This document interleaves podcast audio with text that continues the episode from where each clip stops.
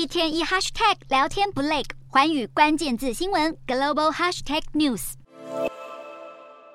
庞大的身躯穿梭在林间，动画重现了七千两百万年前鸭嘴龙生活的样貌。智利科学家历经十年研究，确认发现了新品种的鸭嘴龙 Guangkok nanoi。由于过去鸭嘴龙被认为主要栖息在北美洲，这个发现推翻了长久以来对鸭嘴龙分布的认知。令科学家们相当诧异。这种鸭嘴龙属于草食性，身长大约四公尺，体重可以达到一吨。敏捷的身躯能够轻易用双脚站立，张开大口吃到位于高处的植物。科学家最初是在二零一三年挖掘到鸭嘴龙的骸骨，后来经过拼凑和研究，才发现是前所未见的物种。科学家接下来会研究它们究竟是如何到达智利南部的。科学家总共找到超过一百块恐龙化石碎片，研究团队利用数位技术来重建鸭嘴龙的骨架，并期待未来透过 3D 列印将这一远古生物展现在民众面前。